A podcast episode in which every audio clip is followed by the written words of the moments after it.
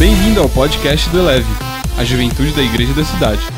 Você vai ouvir agora uma mensagem de uma de nossas celebrações. Ouça de coração aberto e deixe essa palavra elevar a sua vida. Jesus ontem, hoje e sempre. Nessa série a gente está trabalhando perspectivas, pontos de vista. Cada história que a gente ouve, cada história que é contada, é contada a partir de um ponto de vista. Deus ele decidiu falar com a gente por meio de pessoas que viram fatos e depois decidiu contar como foi. Jesus não ficou preocupado como essa história seria contada, porque na verdade a vida dele causou um impacto tão profundo na vida das pessoas que ele sabia que cada um ia contar algo realmente que ia fazer a diferença na vida de outras pessoas. Então Mateus, Marcos, Lucas, João escreveram os evangelhos e Deus então escolheu falar com a gente por meio desse, desse evangelho que foi escrito por outras pessoas. Pois Jesus não escreveu nada, mas a mensagem dele, o que ele falou, a sua vida, continua falando com a gente nos dias de hoje, porque ele continua vivo e porque também o seu tempo como ser humano vivendo entre nós trouxe marcas profundas na humanidade, de forma que fala até hoje. Lá no, no Evangelho de Lucas, capítulo 1, versículos 1 a 4, Lucas vai dizer aqui: muitos já se dedicaram a elaborar um relato dos fatos que se cumpriram entre nós, conforme nos foram transmitidos por aqueles que desde o início foram testemunhas oculares e servos à palavra. Eu mesmo investiguei tudo cuidadosamente desde o começo e decidi escrever-te um, um relato ordenado, ó excelentíssimo Teófilo, para que tenhas as certezas das coisas que te foram ensinadas. Então Lucas fala aqui que ele mesmo se preocupou em examinar, em colher os fatos e a partir da sua própria experiência, então, contar o Evangelho de Lucas, que foi escrito para um amigo dele chamado Teófilo, para alguém que ele tinha relacionamento. Um cara conta a história para um amigo dele a partir do ponto de vista dele, e isso se torna a palavra viva de Deus que fala com a gente até os dias de hoje. Essa é a importância de você ter a sua experiência com Jesus. Já viu aquela história de que nós somos a Bíblia que as pessoas vão ler? Já viu essa, essa frase? Quantos já ouviram essa frase aqui? Então, os evangelhos foram escritos a partir de experiências que pessoas tiveram com Jesus. Aí, cara, Deus vai usar até o seu sotaque, Deus vai usar o seu jeito, porque Ele valoriza a experiência única. Você é alguém único e Ele valoriza quem você é. E por isso a gente percebe que ao longo da história teve movimentos que marcaram as pessoas. A gente falou aqui do renascentismo, que foi um tempo da, da arte clássica, é a chamada estética greco-romana, é o quadro da Mona Lisa, é, capia, é o teto da Capela Sistina, é o Davi que o Michelangelo esculpiu. E aí então essa, essa estética foi a linguagem daquele tempo. E aí, 300 anos fazendo isso, e todo mundo queria fazer arte realista, todo mundo queria fazer, expressar a realidade como ela era. Isso, de certa forma, acabou que muita gente enjoou disso. E aí veio um tempo de arte um pouco mais abstrata, veio o cubismo, veio o futurismo, aí veio Picasso, veio Van Gogh, e aí então a perspectiva mudou, eles queriam expressar a partir de uma realidade não que existia, mas a partir do ponto de vista deles. E aí nós falamos a primeira semana do renascentismo, depois na segunda a gente falou, foi lá para a história em quadrinhos, que já é nos dias de hoje, para Marvel, onde tem os super-heróis que marcaram épocas, e na última semana falamos do Jesus que se manifesta no abstrato. Quando a gente não entende muito bem, mas a gente pode sentir, a gente pode ter uma experiência e no final a gente vê o quadro completo e é surpreendido. Quantos têm sido abençoados nessa mensagem aqui?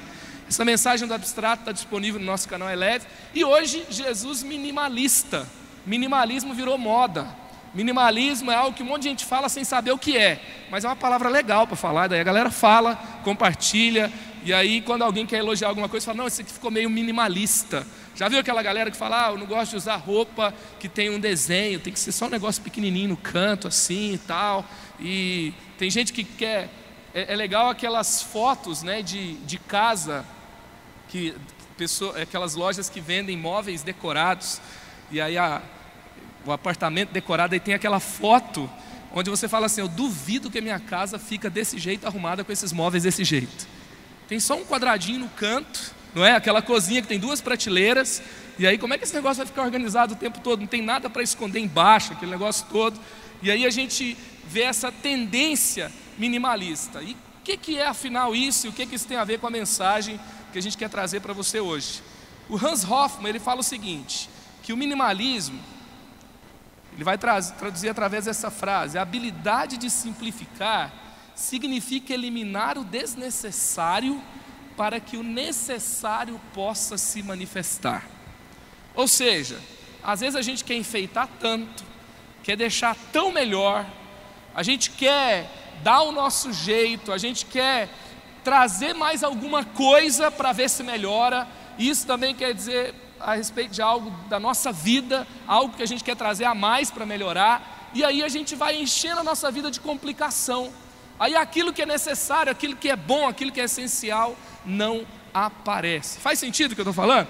Isso é minimalismo, eliminar o desnecessário. Se a gente for para o conceito, tem, por exemplo, o Richard von Heim, ele é considerado o cara que criou esse conceito do minimalismo. Se a gente vai para arte, eles vão dizer que o minimalismo começa a surgir a partir de 1960, onde aquele abstrato puro, aquele abstrato completo, então surge, se torna arte. E aí teve alguns movimentos né, de purismo funcional, estrutural, austeridade e da síntese. Esses movimentos então vão trazer o minimalismo. Não sei se você já percebeu, quando você vai numa cidade antiga, por exemplo, quando você vai a Ouro Preto, no interior de Minas, quando você, você que gosta de ir na feirinha de Paraty nas suas férias e comprar artesanato, aí você vai ver que ao redor de cada janela tinha uma moldura, não é? E aí é, você vai andando nas ruas, tudo tem detalhe, tudo tem enfeite, tudo tem ornamento. E na verdade o minimalismo foi uma ruptura. Então, as tendências mais modernas são tendências mais funcionais. As coisas ficaram mais retas, ficaram mais funcionais, ficaram mais sem enfeites. E aí então isso visava o quê? Visava que tivesse mais preço, visava que tivesse um preço mais acessível, né? Também, que não tivesse desperdício de dinheiro, que não tivesse desperdício de material. E aí as pessoas começam a ver a vida de uma forma diferente. Isso vem do minimalismo. Essa corrente ela vai visar fazer o quê?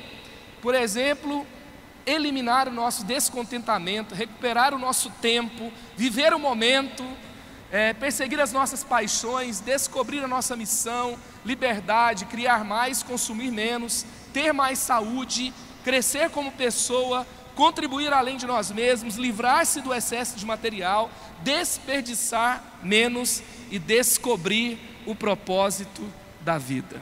Então, por isso tem essa corrente minimalista. Eu queria fazer aqui algumas experiências com relação ao minimalismo, indo para a questão visual, e vai rolar, vai rolar agora presente para quem conseguir acertar o que eu estou fazendo aqui. Vou fazer alguns desenhos minimalistas aqui. Quem conseguir acertar vai ganhar um rodízio de caldinho hoje. Eu não sei se é porque eu desenho mal, daí eu tenho que dar um incentivo para você ter coragem de descobrir o que, que é, entendeu? Você se esforçar mais. Mas eu vou desenhar aqui algumas coisas. Vou fazer três desenhos e eu vou me arriscar aqui para que você descubra o que, que é o que eu estou fazendo, tá? Primeiro eu vou fazer esse rosto aqui.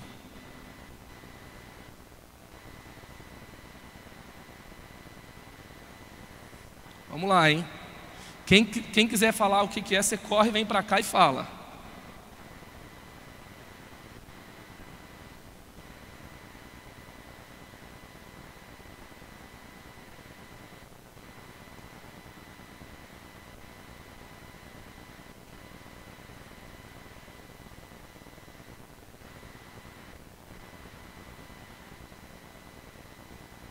Quem que eu desenhei aqui?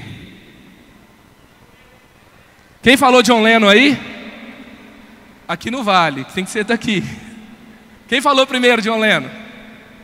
O Alan aqui, ó. Pode falar com o Jonas, você ganhou lá o, o caldinho. Todos podem ver que o John Lennon está aqui. Alguém poderia dizer é o Harry Potter? Não, só por causa do óculos. Mas você pode ver que são traços simples, que rapidamente significam alguma coisa. Outro exemplo aqui. Deixa eu pensar aqui. Dar uma desamassada lá de baixo. Não, recomeçar, segunda chance.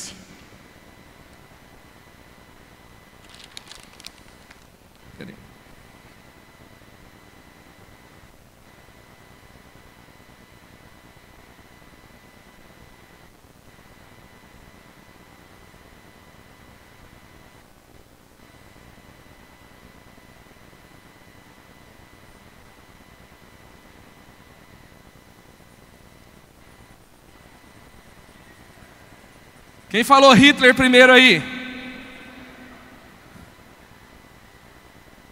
Pô, Alan, deixa a galera falar também. Quem falou Hitler primeiro? Tem alguém lá atrás que está pulando dizendo que falou primeiro. Foi mais lá atrás ou aqui na frente? Tá bom, para os dois, vai. Procura o Jonas depois. Jonas, tem que marcar a galera aqui, senão vai ter mais caldinho do que gente que acertou. Agora, se eu pegar essa imagem do Hitler e fizer isso aqui, ó.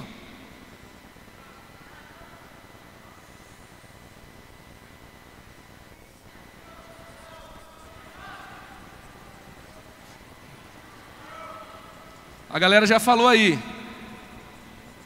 Quem que é isso aqui, gente? Charles Chaplin. Daí você pega e começa a desenhar, a galera já sabe do que a gente está falando. Isso é minimalismo. São formas simples que rapidamente já produz uma identificação. Quem falou primeiro aí, Charles Chaplin, além do Alan? Qual que é o seu nome? Tatiane ganhou também um caldinho nesse frio. Você está solteira ou casada, Tatiane? Está namorando, então vai tomar um caldinho com o namorado lá depois no restaurante Imagine. É isso aí. O namorado está na frente, que negócio é esse? Senta na frente, ela atrás. Vou minimizar, vou minimizar aqui o conflito, tá? Mas está estranho. Beleza, vamos lá. E se a gente fizer isso aqui com a vida, gente? Pegar aquelas coisas que são mais Hitler e se tornar fazer com que elas se tornem mais Chaplin, fazer com que elas se tornem mais leves. E aí então, nós vamos aqui caminhar em algumas imagens que também vão trabalhar esse conceito. Pode soltar as imagens aí, por favor, no multimídia, as imagens de minimalismo. Estão aí? Pode soltar, por favor? Então tá aí essa, essa imagem do Hitler, do Chaplin, ela foi uma imagem que foi uma campanha publicitária de uma empresa alemã, uma agência de publicidade alemã, e aí eles colocaram no final, that's it. Ou seja, é isso. Seja menos Hitler e mais Chaplin. E menos chato, em nome de Jesus. Está aí uma escada minimalista, que se, ou seja, o que, que é mais importante numa escada? Os degraus. E aí vai uma aula de português, não é degraus, é degraus. Pra você acertar na prova do vestibular. Então ali foi eliminado o máximo possível do, do, de elementos que eram desnecessários e ficaram só os degraus. Isso aí foi uma propaganda de um café que oferecia o Wi-Fi grátis. Então, eles fizeram uma garrafinha somente com caracteres para que você esteja conectado com o Wi-Fi e converse com seus amigos. E aí foi uma propaganda. Eles fizeram também, pode passar a próxima, uma xícara de café também, apenas com caracteres. Aliás, a tendência hoje em dia de digitar e você fazer desenhos com caracteres é também uma tendência minimalista. Pode passar. Aí você pode ver um Lego que na verdade não, é, não é, são dois quadrados, não são dois retângulos, né? não são dois cubos. Na verdade é um avião. O Lego também é um grande exercício de minimalismo, ou seja, com pouquinhas peças quadradas. Quantos conhecem, quantos sabem o que é um pixel no computador, numa imagem? Quantos sabem? Uma galera sabe. Um pixel é um quadrado que vai, que é o menor elemento que compõe uma imagem. Quando a, a imagem está sem resolução, é que tem poucos pixels, tem poucos quadrados, aí você começa a ver a imagem serrilhada. E aí então o, o Lego é um pixel tridimensional, onde você vai conectando um com o outro e vai formando imagens. Pode passar a próxima. Essa aí não deu para ver, hein? Essa aí foi, foi uma homenagem da MTV quando Michael Jackson morreu. Então tem ali o símbolo do luto, e embaixo do símbolo do luto, que é o lacinho preto de cabeça para baixo, tinha os pés da dança que remetiam ao Michael Jackson. Pode passar o próximo. Tá aí um barco feito de Lego também. Pode passar. O John Lennon, vocês nunca viram isso antes na vida de vocês. Pode passar. Tem mais alguma coisa? Quando a Coca-Cola lançou a Coca-Cola Lemon Light, que não tem no Brasil, pelo menos eu nunca vi, é, eles fizeram essa, essa uma imagem branca, um fundo branco apenas com o símbolo da Coca em forma de casca de limão. E aí então, rapidamente você reconhecia que era Coca-Cola com limão. Pode passar. Próxima. O que, que, você pode ler aí na tela, nesse anúncio? A gente está com essa sombra no meio da tela, gente está tentando fazer de alguma forma que você consiga ler. O que está escrito lá? BWM, tem alguma coisa errada? Aí embaixo tem o logo da BMW. Use apenas partes originais. Pode passar o próximo. Então essa frase também é uma frase minimalista, que é menos é mais. Quando já ouviram falar esse negócio de que menos é mais? Você está afim da menina, está tentando impressionar, daí chega um amigo seu e fala assim, cara, menos é mais. Seja você. Ou seja, não inventa, não faz de conta que você é o que você não é. Tem mais alguma imagem aí? Quem que é esse aí? É o Jesus minimalista. Então é o Jesus como se fosse um ícone. Sabe aquele ícone de computador? Quando você olha, você está acessando um site, lá no cantinho tem um pequeno desenho. Lá você sabe em qual página você está. Hoje em dia a gente vê cada vez mais e lê cada vez menos. A gente reconhece muita coisa apenas com uma pequena imagem. E isso também é um efeito minimalista. Então, falando desses conceitos, exemplificando aqui um pouquinho mais, o que, que a gente quer trazer isso sobre a mensagem, trazer aqui para a mensagem que Jesus tem para nós hoje? Eu acredito, essa é uma frase minha, é uma coisa que eu acho, eu, na minha perspectiva, Jesus é o cara mais minimalista que já existiu. Por quê? Que, que Jesus simplificou? O que, que é essencial que Jesus ressaltou? O que, que é complicado que ele tirou do caminho? O que, que era tão difícil de entender que ele fez alguns pequenos traços e todo mundo entendeu? Eu queria passar um pouquinho nesses conceitos aqui hoje. Jesus desconstruiu coisas complicadas, como religiosidade, hipocrisia, distanciamento de Deus, dificuldade do entendimento das profecias, o pessoal não entendia nada de profecia, e todo mundo aclamava a lei e os profetas, e isso era o que era mais importante. E Jesus vai trazer o um entendimento, ele resume toda a lei, tudo que todos os profetas falaram numa sentença simples: ama o Senhor, o seu Deus, de todo o seu coração, toda a sua alma, todo o seu entendimento, e ama o seu próximo como a você mesmo. Ele pegou o Velho Testamento inteiro e colocou numa frase. Jesus ele fez a versão minimalista do Velho Testamento. Ou seja, Antes de Jesus, a maioria das pessoas não entendiam o Velho Testamento. Para mim também, o, o, Velho Testamento não faz sentido até que Jesus aparece. E ele vai dar então a continuidade. A partir de Jesus a gente entende o que era, o que é e o que há de vir. Também ele resumiu coisas complicadas em sentenças simples. Ele desconstruiu o preconceito. Como que ele desconstruiu o preconceito? ao tratar mulheres, crianças, samaritanos, que era um povo que os judeus não se dava bem, da forma digna, do valor que eles realmente tinham. Então ele vai ali, ele pega uma cultura, uma sociedade machista, religiosa, preconceituosa, e ele então vai fluir com graça e com amor, de uma forma muito simples, que todo mundo então vai entender que valorizar as pessoas é o melhor caminho. Jesus amou as pessoas pelo que, eles, pelo que elas eram, ricas e pobres, pecadores e religiosos. Ele desmistificou, ele desconstruiu o que tinha que ser desconstruído para fluir com graça. Resumindo, gente, às vezes o que a gente precisa não é de mais uma coisa, a gente precisa tirar o desnecessário, para que aquilo que é essencial, aquilo que é realmente necessário apareça. Jesus descomplicou o fluir do poder de Deus, ele construiu um caminho de fé para a manifestação do sobrenatural. Hoje nós entendemos, de uma vez por todas, que tudo é possível ao que crê. E se tem alguma coisa que, se, isso, se essa frase você não entende, se você não entende dessa forma, em nome de Jesus você vai sair daqui hoje entendendo. É simples assim, em Jesus, tudo é possível ao que crê. Que a grande questão não é se a gente acredita, se a gente tem força de vontade, se a gente quer fazer o bem para as pessoas, se a gente é, é boa praça e tenta fazer tudo da melhor forma, não. No final das contas, na verdade, a gente só consegue ser realmente do bem, viver o que a galera tanto fala de vibe do bem e ter um relacionamento com Deus e viver o melhor da vida se for em Jesus, é a fé na pessoa certa. Jesus também nos livrou da superfície, de vida de aparências, e nos trouxe para um destino de profundidade, de graça, amor e poder.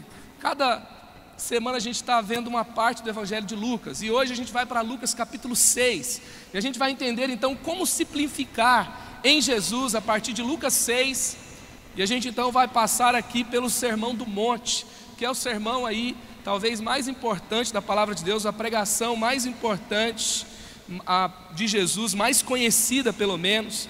E aí nós vamos trazer algumas sentenças minimalistas, simples, verdades puras da palavra de Deus, a partir de então do Sermão do Monte. E a primeira delas, que em Jesus eu preciso ressignificar as minhas regras. Eu preciso redefinir as regras que eu sigo, as regras que eu tenho. E no versículo 5, a grande questão era uma questão complicada, era a discussão a respeito do sábado. E aí Jesus vai dizer o seguinte: Jesus lhes disse, eu pergunto, o que é permitido fazer no sábado? O bem ou o mal? Salvar uma vida ou destruí-la? O povo começava a complicar, porque Jesus ele salvou pessoas no dia de sábado. Ele curou, e mas os fariseus que salvavam até os seus animais nos sábados, eles não permitiam que Jesus curasse alguém no sábado. Ou seja, as regras para os fariseus não era assim algo real, era algo para o seu próprio benefício e os outros que se lasquem, entendeu? Você já percebeu que a maioria das pessoas, vamos falar aqui de um conceito complicado, de algo complicado, corrupção. Quem assim não aguenta mais tanta corrupção no Brasil aqui, gente? Deixa eu ver. E por que, que esse conceito, por que, que isso começa a ser aceitável? Porque as pessoas elas começam assim, essa regra que não pode roubar. Aí, se é contra você, você não curte. Mas, quando muitas pessoas estão em um ambiente em que elas podem, de alguma forma, ter algum benefício burlando as regras, esse conceito se torna relativo. Então, quando a gente vai ressignificar as regras, a gente vai tirar da nossa vida apenas as regras de conveniência, que são a nosso favor e que não é a favor do próximo. Vamos, vamos falar aqui o conceito minimalista de pecado. O que, que de fato é pecado? Uma vez eu vi uma definição de pecado minimalista, que é o seguinte: pecado é parar de amar. Toda vez que você para de amar, você acaba cometendo um pecado contra alguém, contra você mesmo, contra Deus. Porque pecado é parar de amar. E assim nós vamos então reconstruir as nossas regras. Vamos escolher ser feliz. Versículos 20 a 23. Olhando para os seus discípulos, ele disse: troca essa palavra, bem-aventurado, um, um dos sinônimos dela é feliz. Então vamos, eu vou trocar aqui bem-aventurado por feliz. Olhando para os seus discípulos, ele disse: Feliz vocês, os pobres, pois a vocês pertencem o reino de Deus. Felizes vocês que agora têm fome, pois serão satisfeitos. Felizes vocês que agora choram, pois haverão de rir. Felizes serão vocês quando os odiarem, expulsarem e insultarem, eliminarem o nome de vocês como sendo mal por causa do filho do homem. Regozijem-se, ou seja, alegrem-se nesse dia e saltem de alegria, porque grande é a sua recompensa no céu. Amém? Grande é a sua recompensa no céu. Grande é a sua recompensa no céu. E aí, qual que é a sua escolha a partir dessa mensagem? Eu acredito que as principais coisas que nós precisamos fazer não são coisas inacessíveis. Talvez tem pessoas aqui que tiveram semanas muito pesadas, muito difíceis.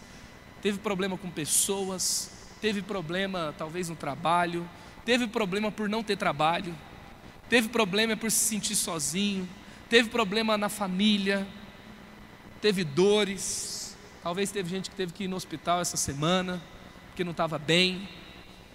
Eu não sei, talvez tem pessoas que olhou para o futuro com tanto medo essa semana. Eu quero dizer para você a resposta para cada uma dessas coisas. Aquilo que você mais precisa não estão naquilo que você não consegue alcançar. É simples. Jesus ele está acessível a você. E quem tem Jesus tem tudo e não tem falta de nada, porque o Senhor é meu pastor e de nada terei falta. Ele é o Filho, Ele é o Verbo, Ele é o Deus vivo que viveu entre nós e Ele nos enviou o Espírito Santo. A gente pode prosseguir. E você vai escolher para onde você vai. Lá em Mateus 11, 28, Jesus fala assim: Olha, todo mundo que está cansado, todo mundo que está sobrecarregado, todo mundo que está cansado de cargas pesadas. Será que tem alguém aqui que carregou cargas pesadas essa semana? Tem carregado cargas pesadas na sua vida, emocionais, espirituais, coisas que você faz. E Jesus está dizendo: Olha, venham a mim porque eu lhes darei descanso. Aprendam de mim, o meu jugo é suave, o meu fardo é leve. Aprendam comigo que sou humilde de coração. Jesus está nos ensinando o caminho da simplicidade, da humildade. Queria colocar esses, esses dois traços aí na tela. O que, que a gente pode fazer com esses dois elementos? Com esses dois elementos a gente pode fazer esse símbolo. Esse símbolo pode carregar tanto significado. Se toda a sua vida você colocasse no significado desse símbolo, vamos colocar nesse símbolo aí trabalho, vamos colocar dores da sua alma, vamos colocar os sonhos que você tem para o futuro, vamos colocar o seu passado, talvez pecado, talvez relacionamentos quebrados com pessoas, talvez aquele lugar lá na sua casa que você talvez nem queira voltar para lá, eu não sei. Se você colocar tudo da sua vida nesse símbolo, na cruz, aonde Jesus levou sobre si as suas enfermidades, as suas dores, os seus medos, conquistou o seu futuro, conquistou a sua paz, conquistou o seu perdão, conquistou a sua vida e a sua vida de verdade. Interessante quando os conceitos do minimalismo é você eliminar o desnecessário para que você tenha uma experiência de plenitude. É você se preocupar menos com coisas e viver uma experiência verdadeira em tudo aquilo que você faz. Isso só é possível por meio da cruz, plenitude. E essa experiência de hoje de simplificar é trazer toda a sua vida para a cruz. O que é a cruz? É a entrega. O que é a cruz? É a identificação com Jesus. O que é a cruz? É a sua entrega para Deus. Isso é a cruz. Elevou sua vida? Compartilhe. Se você quer tomar uma decisão por Jesus, ser batizado, servir no Eleve ou saber algo mais, acesse elevesuavida.com ou envie um e-mail para juventude@elevesuavida.com. Que Deus te abençoe.